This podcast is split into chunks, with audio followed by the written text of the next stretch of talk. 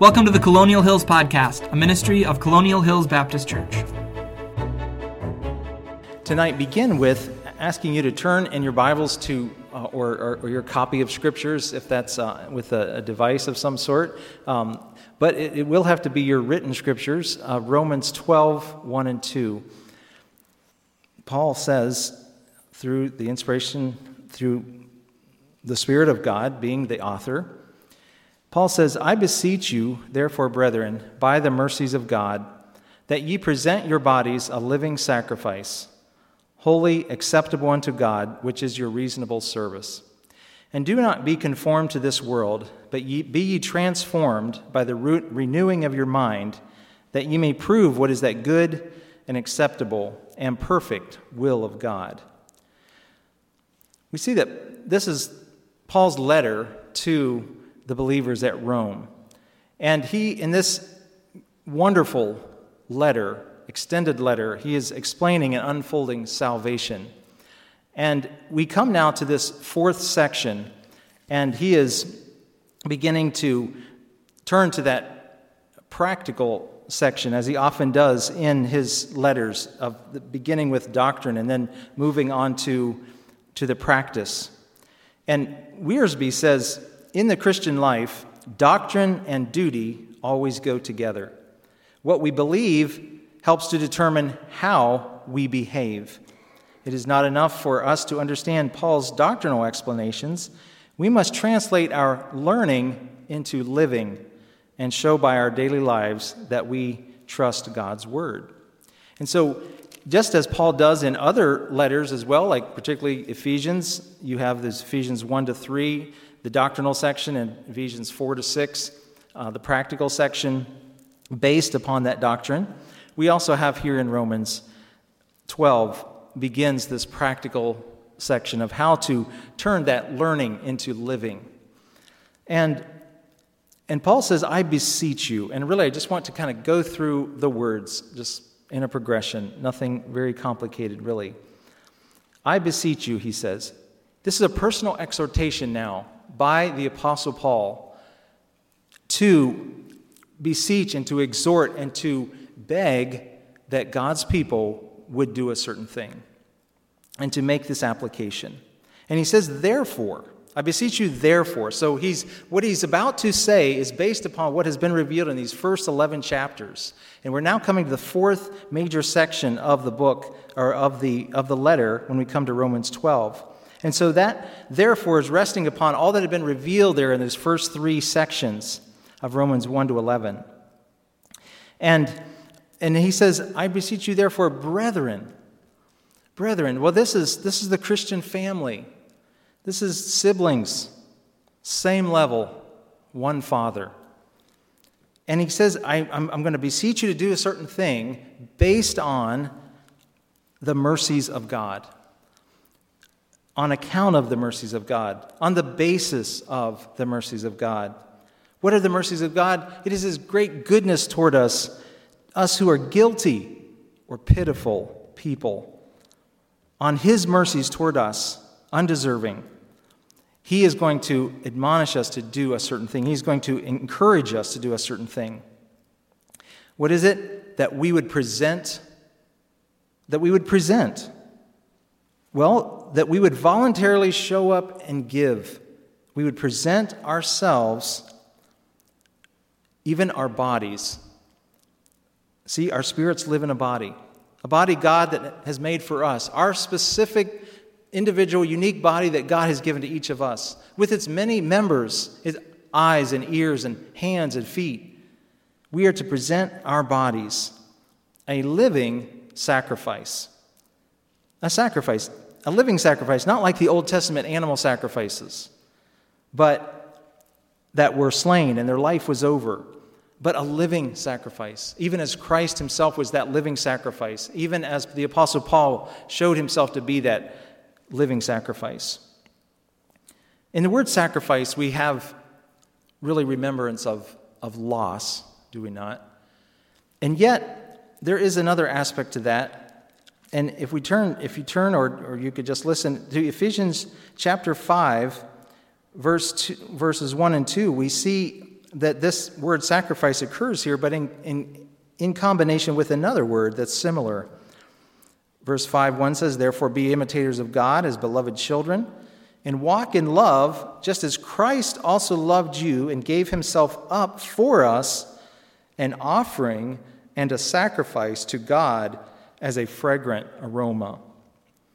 You see, there is the sacrifice part of it. There is the giving up of himself as that Christ did for us. But it is also an offering as a sweet-smelling savor to God. And you think about it. Maybe you've had some special offering that you've taken up for something in the church, something that you're seeking to accomplish, or something, some remodeling to do or something, and you have been called upon to bring an offering, and you saved and you sacrificed. But then when you came and you presented that offering, what a great blessing it was. So yes, there is a loss in a sense, but there is this gain of what is a sweet-smelling savor to God and to you as well. You see, we're called on to be a sacrifice, not as the world would call us to be American idols. No, we are to be the sacrifice to the one true God, not to become worshipped ourselves. And this sacrifice that we're to be and to present ourselves to be is that one that is holy, set apart, not just for common use.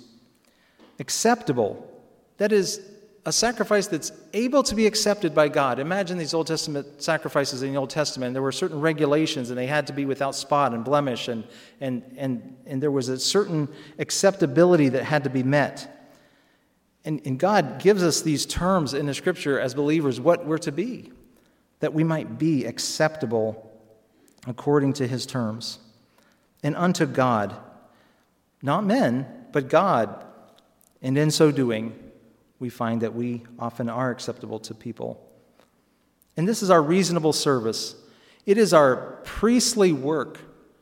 It is, even as Christ himself was that high priest who offered himself as a sacrifice, we also have a priestly work, and we offer ourselves to as a living sacrifice. In verse 2, and be not conformed, and how will we assure that we will be this living, good, acceptable, holy sacrifice to God? Well, we must not be conformed to this world. Verse 2, be not conformed to this world. Do not be molded and shaped and influenced by the world in who you are and how you think. Rather, be transformed, changed internally, permanently, into the image of Christ. And how is this to happen?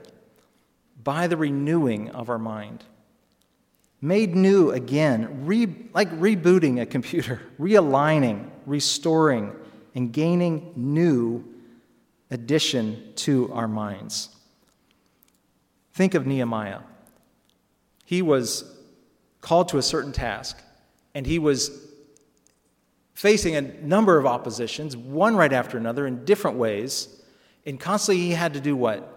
He had to renew his mind.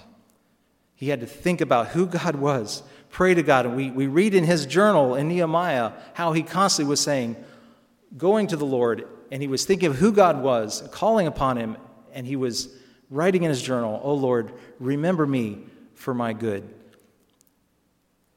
Nehemiah was constantly needing to renew his mind in the midst of those oppositions that he was facing in that calling. And in so doing, and this is also part of how we can know that this presenting ourselves as a living sacrifice is something that we continually do over and over, because this is a process that of transformation and renewing that is also cannot happen in one moment. And for what purpose? That ye may prove what is that good and acceptable and perfect will of God? That we would be able to discern, to put to the test and come up with the right conclusion. What is good, not bad, not evil, not anti-God, good thoughts, good plans, good intentions, good motivations, actions, responses, results. That we would be able to discern what is acceptable, that is a pleasing and meets the standards and qualifies for the will of God. And what is perfect, that is complete, nothing missing. And many times we will often attempt to do something and we find, oh, wow, I did it only so far, but then that there was something missing and there was a problem in the plan. But with God's will, there's never anything missing. It's always complete. It's always perfect. And it's that we might attain to this perfect will of God. That we have a mind, we have emotions, we have a will. Well, God has a will. God has a desire. It is His desire, it is His plan. And we sometimes think that we've maybe missed God's will and there's no chance to ever recover it again. But don't you think that Peter thought that after publicly denying the Lord 3 times? But did the Lord think about him? Did the Lord think that about him? God's will for Peter included some deep lessons of humility and dependence on the Lord, daily dependence, hourly dependence.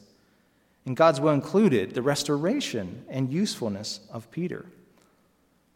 Surely, God has every desire and plan, and in His complete, perfect will, He knows how to bring us to usefulness and to this transformation, to knowing His will and doing it, to being successfully a living sacrifice.